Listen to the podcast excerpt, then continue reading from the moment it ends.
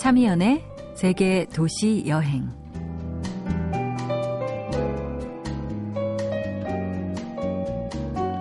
시간도 없고 돈도 없을 때, 당분간 여행은 꿈도 꾸지 못하는 처지일 때, 여러 여행 블로그를 돌아다니면서 사진과 글로 그들의 행적을 눈으로나마 열심히 따라갑니다. 마치 내가 거기 있는 것처럼 낯선 곳의 공기와 바람을 느끼며 걸어봅니다. 누군가는 이런 대리여행이 자신의 처지를 더 우울하고 비참하게 만든다고도 하지만 대리여행에도 훈련이 필요합니다. 상상하고 공상하고 구상하세요. 이제 곧 여름휴가가 다가옵니다. 쿨의 노래입니다. 해변의 여인.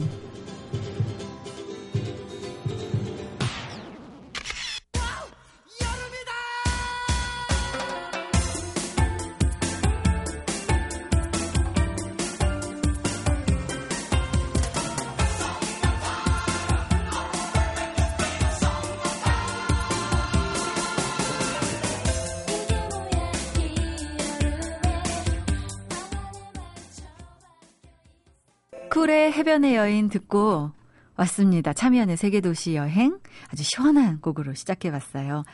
이번 장마는 굉장히 늦은 장마라죠. 벚꽃은 부쩍 빨리 피어버리더니 장마는 좀 늦게 오네요.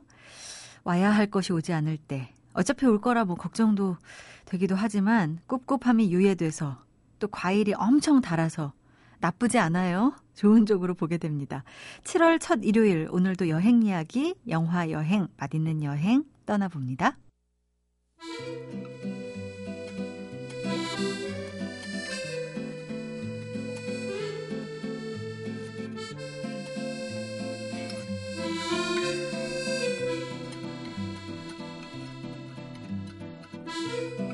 나는 사진작가가 아니라 사연 전달자다. 이렇게 말하는 사진작가가 있습니다. 캄보디아 아이들의 똘망똘망한 눈과 그들의 생활을 담아내신 임종진 씨 모셨습니다. 어서 오세요. 네, 안녕하세요. 안녕하세요. 네. 캄보디아 사진집을 내셨는데요. 캄보디아와 네. 인연이 깊은 것 같습니다. 캄보디아와의 인연이 어떻게 시작됐는지 먼저 여쭤보면서 시작할까요? 네. 음, 원래 저는 이제 신문사 사진 기자로 오랫동안 일을 했었는데요. 네, 네. 이제 기자로서의 사진 에 대한 좀 버거움이나 무거움을 한참 느끼던 때가 네. 음, 이천 한 이제 이, 삼 년 요때쯤 됐었어요. 네. 그러다가 이천삼 년도에 이라크 전쟁이 있었잖아요. 네. 그때 현지를 두 번 갔다 오고 나서 어.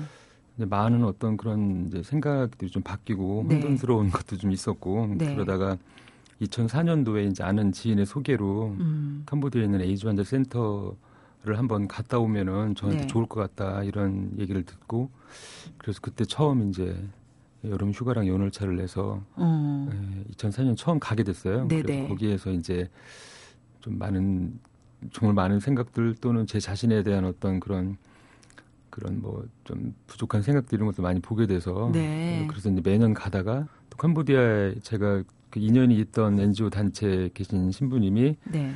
또 이렇게 좀 와줬으면 좋겠다 이런 어. 말씀을 계속 하셔서 네. 아 그럼 제가 가겠습니다 해서 예 그래서 가게 됐죠. 멋지네요. 찾아 찾아 가신 거군요. 예 계속 인연이 그렇게 깊어졌던 것 같습니다. 네. 보니까.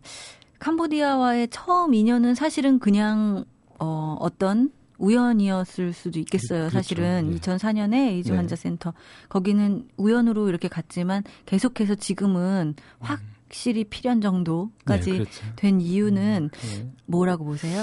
그게 이제 그때 같은 에이즈 환자 센터 갈 적에 제가 이제 생각하면 갔던 게 있었어요. 네. 뭐냐면 그 가자마자 이제 어쨌든 그 공간 안에서 이렇게 자원 활동도 하고 뭐 이렇게 뭐 봉사 활동이라고 하는 활동도 해보려고 갔던 거였기 때문에 네. 가자마자 이제 이분들 뭐 이렇게 악수도 먼저 건네고 음. 이렇게 뭐 옷도 좀 갈아입고 이제 그런 부분들 좀 하고 같이 있으려고 갔는데. 그 그 센터에 딱 가서 이제 잠깐 아무도 없는 상태였거든요. 그래서 네. 잠깐 바깥을 바라보고 있다가 뒤에 인기척이 나서 음.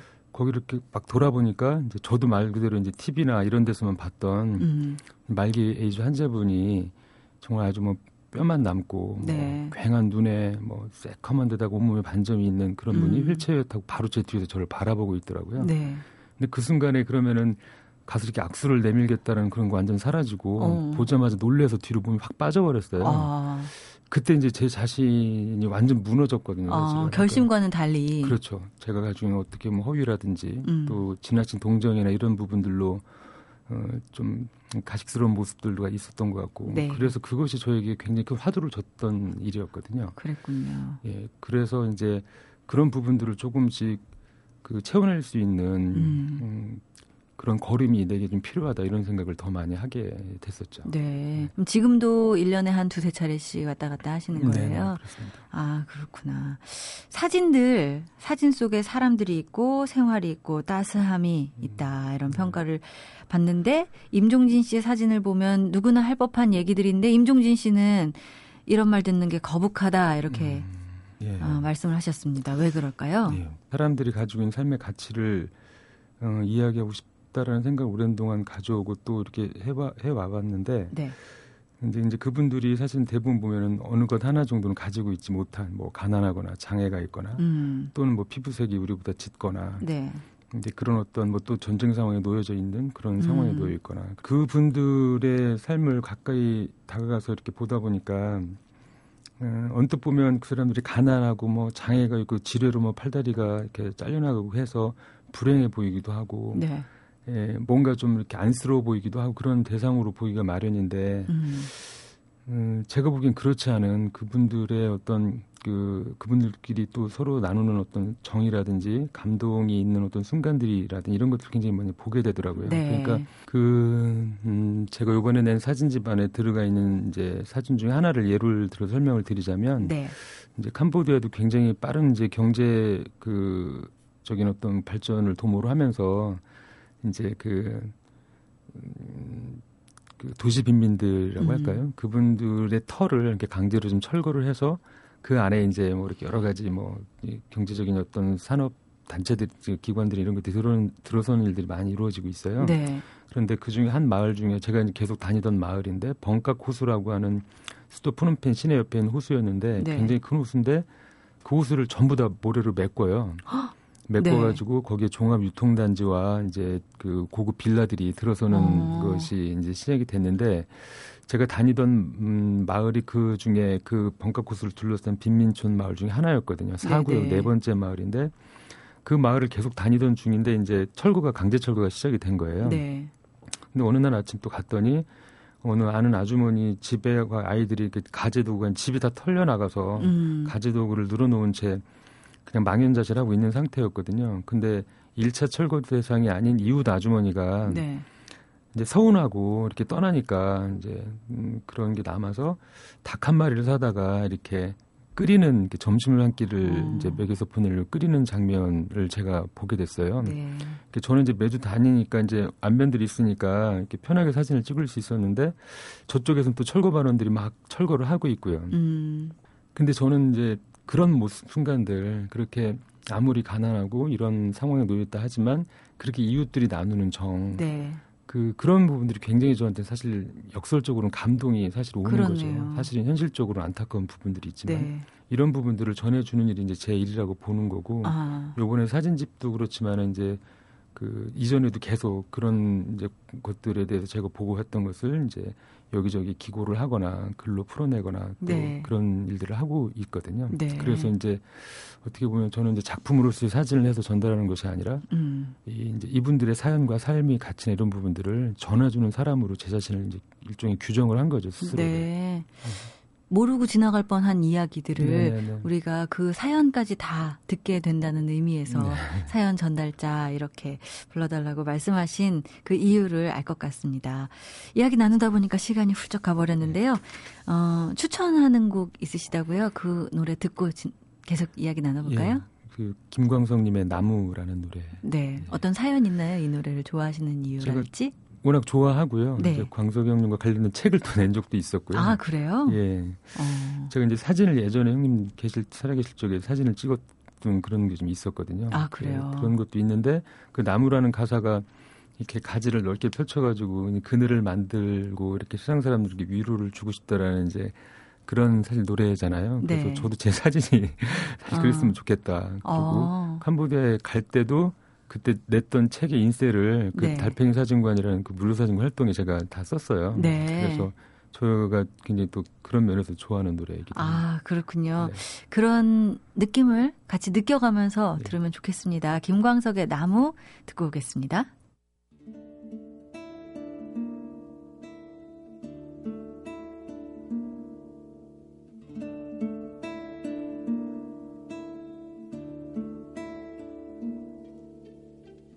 한결같은 빛 속에 서서 젖는 나무를 보면 눈부신 햇빛과 개인 하늘을 사진작가가 아니라 사연 전달자로 불러달라고 하시는 임종진 씨의 추천곡 김광석의 나무 듣고 왔습니다.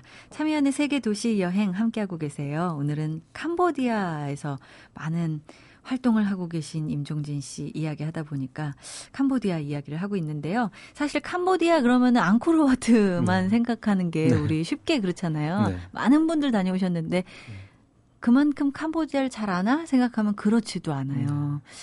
어, 아무래도 바라보는 시선이 달라서이지 않을까.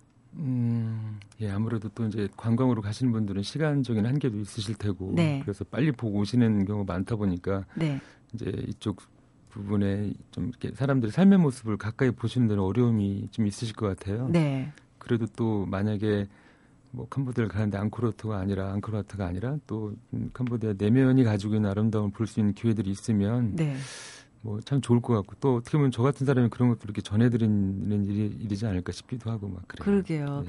사람들 한동안은 그쪽 캄보디아, 인도차이나 이렇게 네. 관광지만 가다가 요즘에는 조금 시선이 바뀌어가지고 네. 많이 좀 달라진 것을 느끼긴 느낍니다. 네. 조금씩. 네, 네 그렇죠. 네. 그런 부분에서 많이 기여하시지 않았을까 하는 생각도 드는데요. 네.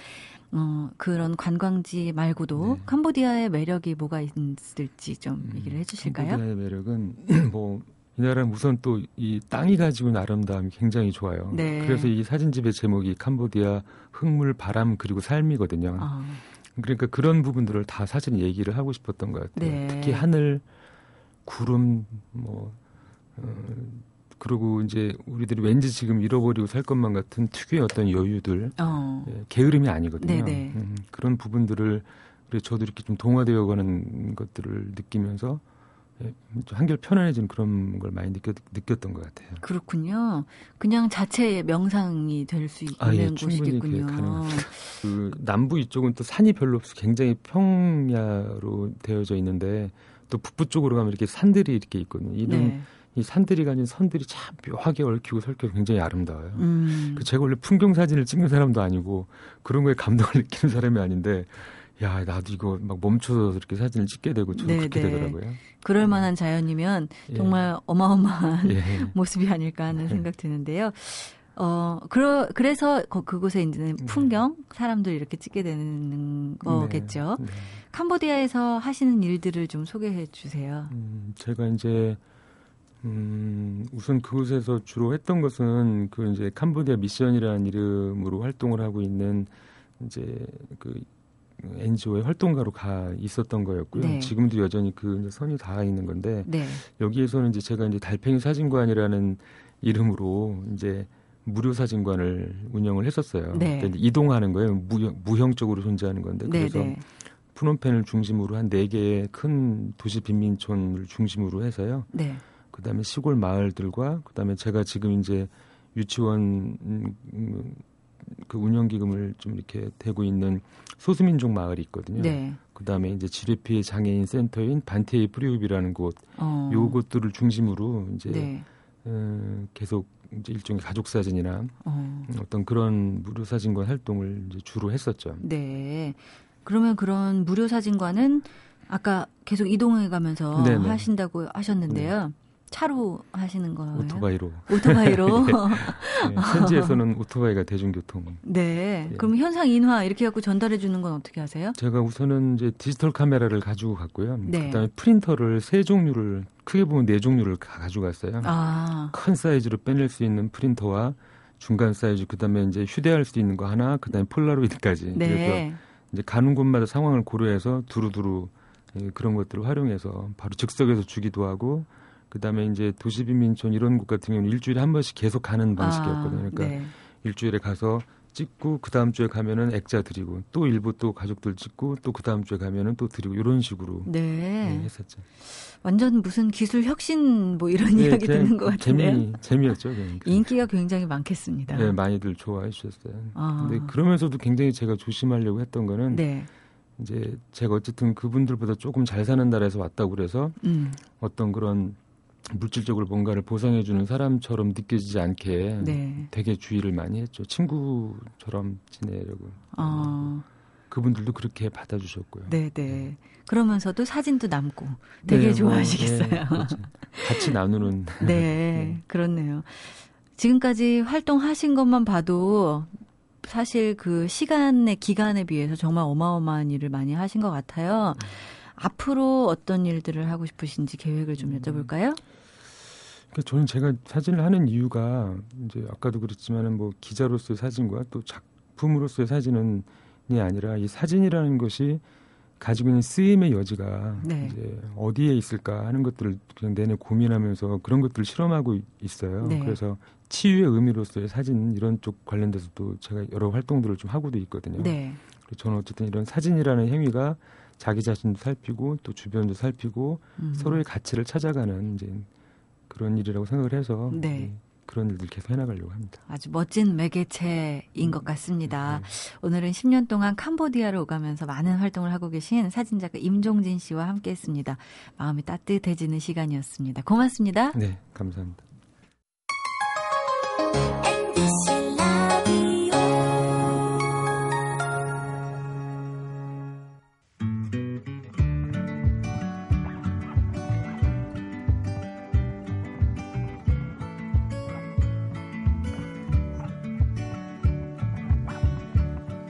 상대방을 함부로 평가하고 재단하고 판단하면서 그에게 얼마나 많은 상처를 주고 있는지 나는 짐작도 할 수 없습니다. 비판하고 질책하는 대신 영화 한 편 보면서 슬슬 여행을 떠나보는 건 어떨까요? 영화 여행자 김세윤 작가 나오셨어요. 어서 오세요. 네, 안녕하세요. 안녕하세요. 네. 오늘은 어떤 영화 이야기 해주실 건가요? 네, 이제 브라질 월드컵도 이제 끝나가고 해서 네. 월드컵 끝나기 전에 음. 뭐 우리가 월드컵 진행되는 동안 내내 어, 보았던 네. 한 도시 어. 얘기를 안 할 수가 없네요. 네, 커다란 예술상. 네, 네. 코르코바도 언덕 예술상. 뭐 아. 서울에 오면 남산타워 찍는 거나 뭐 다 네. 비슷하죠. 그래서 어, 그래도 남산타워보다는 조금 더 좀 네. 예술상이 왠지 의미 있을 것 같은 느낌? 느낌이 있죠. 네. 저도 거기 갔었는데 거기를 올라가 보진 않았어요. 네. 네. 멀리서 보는 게 제맛이겠죠. 거기가 보이는 건너편에 다른 곳을 가긴 했었죠. 네. 네. 어디냐면 바로 리우데자네이루. 네. 네. 그래서 그곳을 배경으로 한 영화들이 있긴 한데 음. 그러니까 브라질의 바로 이 도시는 영화 속에서 그렇게 아름답게 등장하는 경우가 많지 않습니다. 네. 대표적인 게 시티 오브 갓이라는 영화인데 음. 페르난도 메이델레스 감독이라고 브라질 출신 감독이에요. 네. 리우데, 리우데자네이루의 빈민가를 배경으로 한 시티 오브 갓이라는 영화가 가장 대표적인데요. 네. 가장 외국에서도 좋은 평가를 받았고 음. 하지만 시티 오브 갓을 안 봤으면 모를까 그 영화를 봤기 때문에 브라질은 정말 못 가겠다 하는 사람이 제 주변에 꽤 많았습니다. 그렇죠. 그곳에서 그려지는 브라질의 아. 그 빈민가 풍경은 정말 그, 그, 그러니까 그곳에서 그 보이는 브라질의 풍경은 정말 저게 사실이 아니라고 믿고 싶을 음. 정도로 정말 참혹한 풍경이었거든요. 네.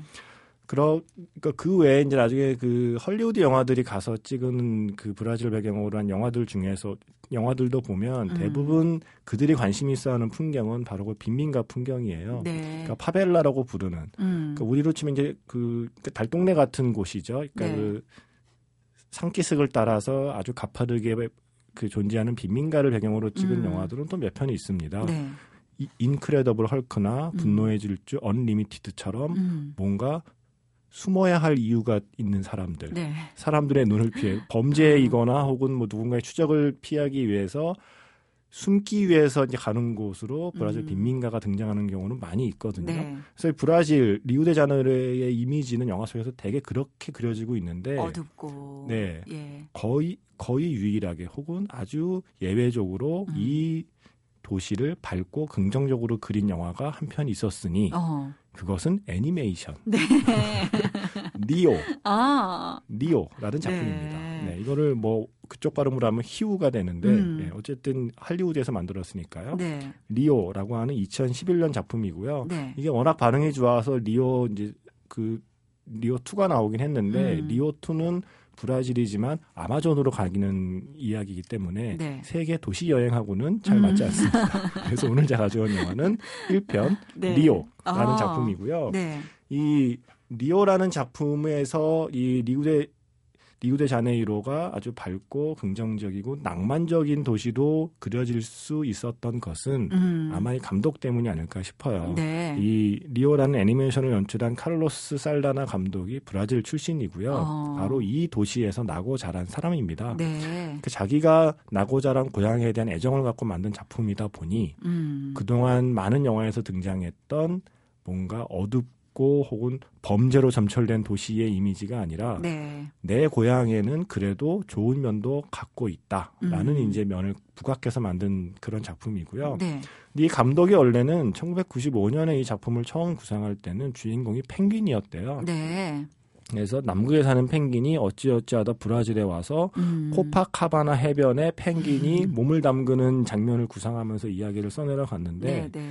어, 결국 이 영화라는 건 먼저 만드는 사람이 임자죠. 음. 그래서 이 사람이 코파카바나 해변에 펭귄을 상상하며 시나리오를 쓰는 동안 펭귄을 주인공으로 한 애니메이션 두 편이 연달아 개봉합니다. 네. 하나가 해피피트고 어. 하나는 서핑업.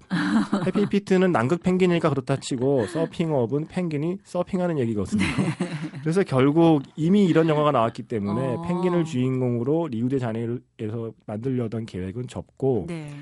펭귄과 다른 주인공을 물색하다가 등장한 게 앵무새, 음. 희귀종. 음. 네, 그래서 블루라고 하는 수컷 앵무새. 아, 네. 여기서 미국이었을 거예요. 미국에 음. 살고 있는 블루라는 앵무새가 아주 아주 희귀한 음. 그러니까 종족을 보존해야만 되는 앵무새인데 네. 종족 보존을 위해서 암컷 앵무새가 있는 곳을 이제 찾아가는 이야기인 거죠. 그게 어. 바로 브라질. 그렇군요. 그래서 리우데자네이루에 도착을 합니다. 어, 코파카바나 해변에 있는 펭귄 이렇게 얘기를 하니까 갑자기 네. 겨울왕국에 올레 그 눈사람이 생각나면서 예.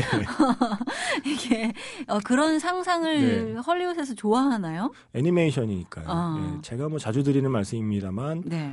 에이 그게 말이 돼? 하는 사람에게 제가 늘 하는 말입니다. 음. 말이 되면 말로 했겠지. 그렇죠. 네. 저는 애니메이션 좋은 게 그거예요. 네. 진짜 이거를 실사로 찍을 수 없는 것을 애니메이션으로 네. 할 때 있잖아요. 그래서 네. 제가 니모를 찾아서 보고서 그쵸. 너무 좋아했어요.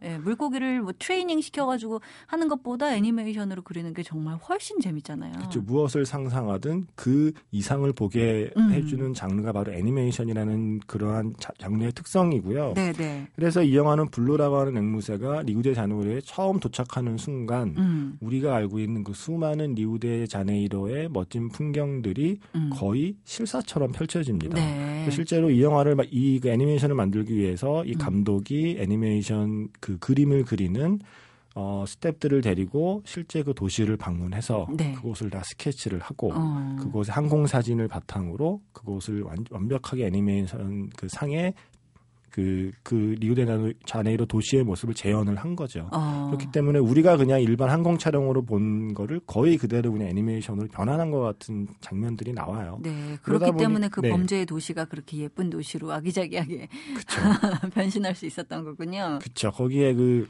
빛과 그 어떤 어떤 도시든 간에 빛과 어둠이 있지만 음. 이 영화에서는 어둠은 싹 빼고 음. 영화 속에서 심지어 그 할리우드 영화에 자주 나오는 빈민가에도 가요. 네. 이 그 이 작품에서도 음. 하지만 여기서는 빈민가조차 굉장히 낭만적으로 어. 그렸습니다. 왜냐하면 네. 애니메이션이니까.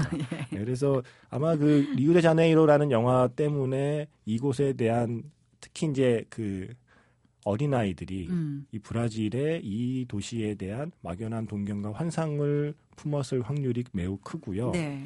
저는 또 이 영화가 반가웠던 건 저는 이 영화를 보기 전에 이제 그곳에 갔다 왔기 때문에 음. 어 저긴 내가 가봤던 곳인데 어허허. 마치 영화 본데 제가 애처럼 예. 저도 모르게 이렇게 영화 보다마고 이렇게 손가락을 뻗어서 어 나 저기 갔었는데라고 화면 곳곳을 이렇게 가리키게 되더라고요. 네. 네, 그래서 저로서는 매우 반가웠다. 어. 그리고 이제 그 그곳에서 제가 제일 갔던 곳 중에 가장 기억나는 곳은 그 산타테레사라는 곳이었어요. 네. 이 리오라는 작품에는 잠깐 이제 등장하긴 하지만 음. 제가 실제로 그 도시에 갔을 때 산타테레사라는 곳은 과거의 빈민가였는데 음. 그곳을 예술가들이 네. 벽화를 그려 넣으면서 어. 어, 그러니까 관광지로 바꿔버린 이제 그러한 어떤 골목이었어요. 네. 그래서 항상 저는 그 리오라고 하면 예수상밖에 머릿속에 남아있지 않았는데 네. 실제 그 도시에 가서 이 산타테레사 도시를 걷고 나서는 음. 그 다음에 저에게 떠오르는 리오의 이미지는 골목길, 음. 그,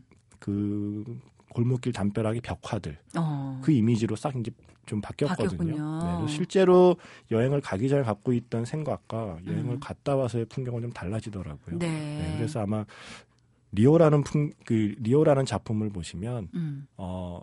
그동안 할리우드 영화에서 봤던 리우데자네이루의 빈민가 혹은 범죄의 도시가 음. 아닌 삼바와 낭만의 도시로 네. 아마 이 도시를 기억하게 될 겁니다. 네. 네. 우리가 이번 브라질 월드컵에서도 그런 어떤 어두운 면보다는 조금 더 밝은 면, 뭐 축제 같은 면 이런 모습을 보게 되니까 네. 조금 비슷한 것 아닐까 하는 생각도 드네요. 어, 이 블루는 종족 보전을 그래서 성공했나요? 그건 이제 영화를 보셔야 되고요. 네, 그래요? 말씀 안 해주실 건가요? 네. 그리고 어. 저는 개인적으로 이 리우데자네이루라는 도시를 잊을 수 없는 것이 여기서 롤링스톤즈 공연을 공짜로 봤거든요. 어, 공짜로? 코파카바나 해변에서 음. 백이십만 명의 전 세계 청중이 운집한 가운데 네. 롤링스톤즈가 특별 공연을 하던 날 오. 맞춰간 것도 아니고 갔는데 우연히, 우연히 그걸 하길래 백이십만 명 중에 한 명으로 사...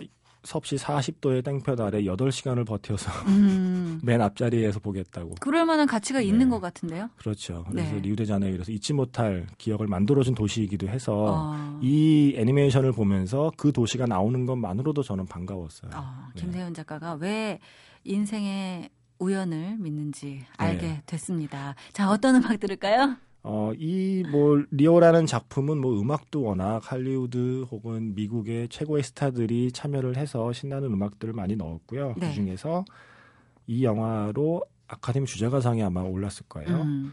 Take You To Rio 라는 네. 이스터딘의 노래를 준비했습니다. 네, 이 곡 들으면서 보내드리죠. 오늘 고맙습니다. 네, 고맙습니다. Let me take you to Rio, Rio. Fly on the ocean like an eagle, eagle. And we can chill in like a gazebo, gazebo. Let me take you to Rio, Rio. Fly over the ocean like an eagle, eagle. And we can chill in my gazebo, gazebo. Nah, nah, nah. All in together now. How you like the weather now? Rio, Rio, Rio.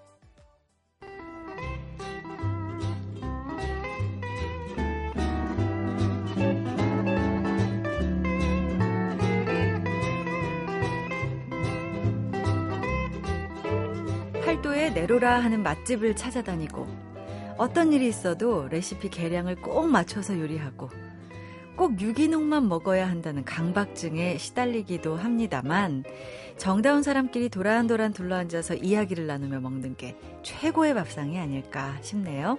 오늘은 또 어떤 맛있는 여행을 떠나볼까요? 박찬일 셰프 나오셨습니다. 네, 안녕하세요. 어서 오세요. 네, 안녕하세요. 네, 어떤 식단을 좋아하시나요? 벌써 제 목소리 약간 기름지지 않습니까? 지금 이 순간. 네. 약간 네, 번들번들한 아, 기름기. 네. 그런 음식을 좋아하세요? 아, 저는 음식을 특별히 좋아하는 게 없습니다. 다 먹, 다 좋아합니다. 네. 네. 기름진 건 기름진데 깔끔한 건 깔끔한 대로. 네. 그러니까 남해살이라고 그러죠. 고기를. 네, 네. 동물성 지방이 얼마나 무서운 유혹이 있는가. 치명적 어, 유혹이라고 그러죠. 네, 네.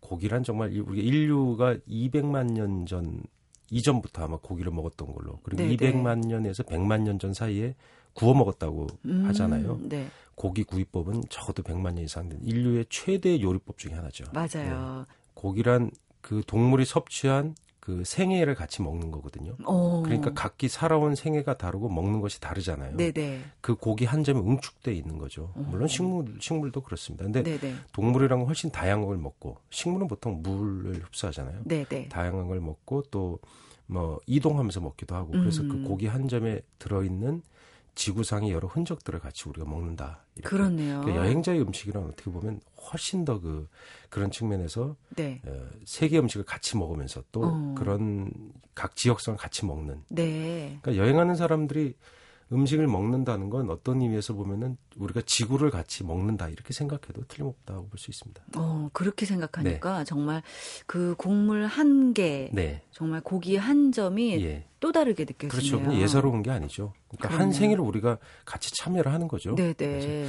그러니까 밥 한 톨 버리지 말라고 했던 어른들 말씀이 뭐 식량의 어. 차원도 되겠지만 그런 네. 철학적 의미도 있지 않나.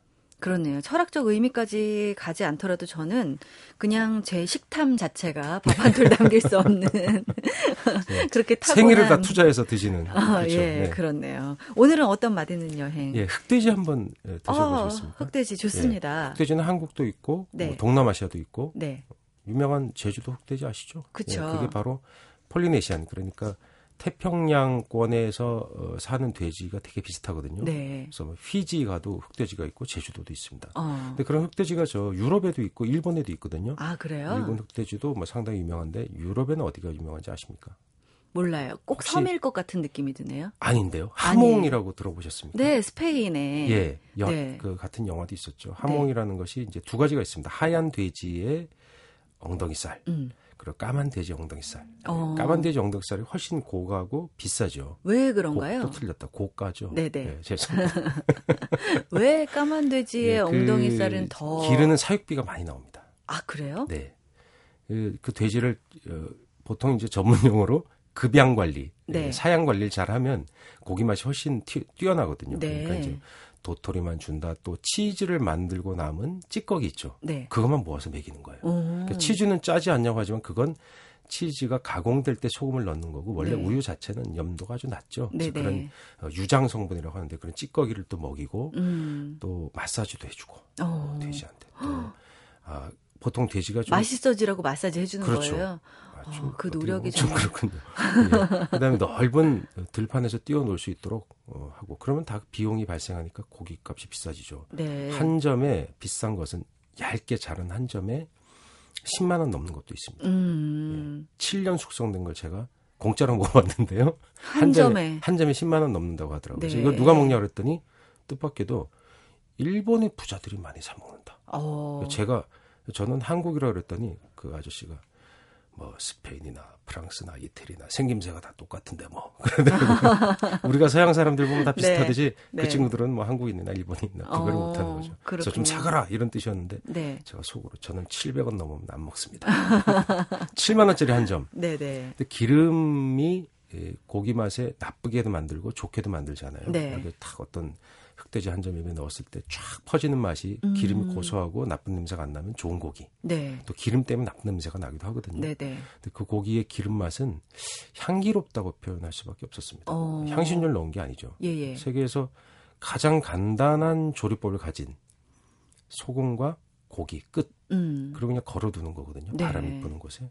근데 그게 오래 숙성되면 고가의 하몽, 흑돼지 어. 상당히 비쌉니다. 근데 그건 우리나라 사람들도 요새 좀 압니다. 그 네. 생햄 그래서 덜어 드셔보신 분도 있고 와인 안주로 그렇죠. 생각 많이 맞습니다. 하잖아요. 스페인 가면 꼭 그거 한 번씩 드셔보시는데 예. 그것도 맛있지만 다른 부위도 맛있더라고요. 어, 그래서 그래요? 흑돼지의 머릿고기도 먹어봤습니다. 어. 찰지고 쫀득한 게 정말 기가 막히더라고요. 그 흑돼지의 그 특성인가요? 그렇게 쫀득쫀득한 게? 예, 살이 지방이 단단해요. 아. 그러니까 씹으면 지방에서 우린 보통 어, 품질이 안 좋은 돼지고기를 먹으면 물컹하죠. 네네. 그건 어떻게 표현하면 맞을 것 같습니까? 어, 좀 흐물흐물해졌다?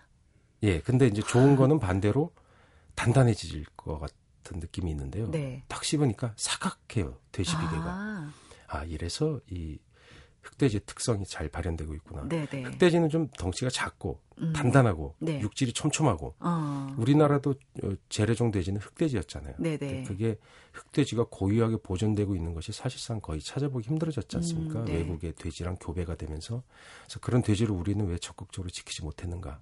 음. 지나고 나니까 좀 안타까워집니다. 그렇네요. 네. 사실 예전에 그 제주도 가가지고 흑돼지를 구워 먹었을 때요. 네. 저는 그 털이 정말로 무서웠어요. 까만 털 숭숭 박혀 있는 거. 네, 박혀 있는 거예요. 네. 그래서 이거를 어떻게 뽑아서 먹지? 이렇게 생각하고 있었거든요. 근데 네. 이제 그게 박혀 있으니까는 얘는 확실한 흑돼지야. 뭐 그렇죠. 그 인식이 있으니까 그랬는데 촌스럽게 이제 그쪽을 도려내고 먹는.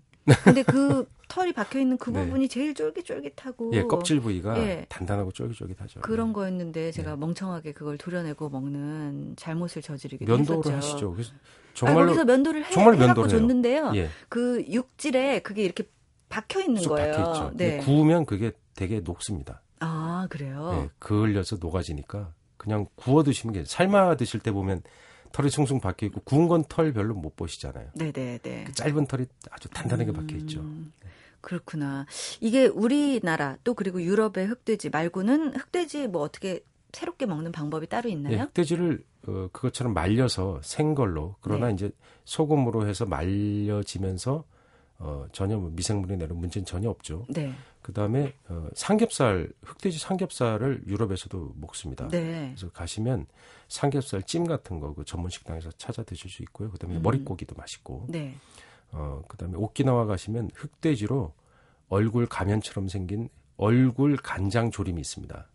흑돼지 얼굴을 예, 흑돼지 이렇게 얼굴 내놨어요? 간장 조림. 예. 그래서 이렇게 둥그렇게 생겼는데 돼지 얼굴을 껍데기를 그냥 뼈를 빼서 네. 양념해서 확 눌러놓은 듯한 느낌인데요. 오. 근데 그런 고기들 드셔보시면 아 이게 우리가 태평양 한국이라는 나라가 네. 이렇게 대륙 쪽이 붙어 있는 게 아니라 태평양적 근거가 있다 이런 느낌이 음. 듭니다. 그게 제주도의 물상과 느낌 상당히 비슷하잖아요. 네. 그래서 우리가 예전에는 태평양을 무대로 우리가 좀 놀았겠구나 이런 생각도 어. 좀 들고 네네. 교류도 활발했었구나 네. 그런 걸 알 수 있습니다. 사실은 이제 북한이 이렇게 잘 교류를 할 수 있다면 우리가 그쪽으로 갈 수 있다면 정말 반도의 그 느낌을 제대로 살릴 수 네. 있었는데 우리나라는 지금은 사실은 반도지만 어떤 섬나라 같은 느낌이 있잖아요. 그렇죠. 위로는 대륙으로는 예, 육로인데 타니까. 이동이 안 되니까. 네네. 그래서 우리가 만약에 통일이 되어 있는 상태였다면 음식 문화도 되게 다양해졌을 거예요. 그러게요. 왜냐하면 러시아하고도 접경이거든요. 네네. 그래서 러시아의 음식 문화, 러시아의 음식 문화랑 곧 유럽이거든요. 네. 그래서 우리가 훨씬 더 많은 더 다채로운 음식 문화를 지금 가지고 있지 않았을까. 그러게요. 멀리 바다 건너서 오다 보니까 이것이 변질되고 변화돼서 우리가 먹게 되잖아요. 네네. 근데 러시아를 통해서 유럽 문화를 받아, 받아, 받아들였다면 음. 또 새로운 음식 문화를 우리가 즐기고 있을 가능성도 있죠. 그렇네요. 네. 오늘은 마디는 여행 좀 철학적인 여행이 됐던 것 같습니다. 네. 즐거웠습니다. 고맙습니다. 네.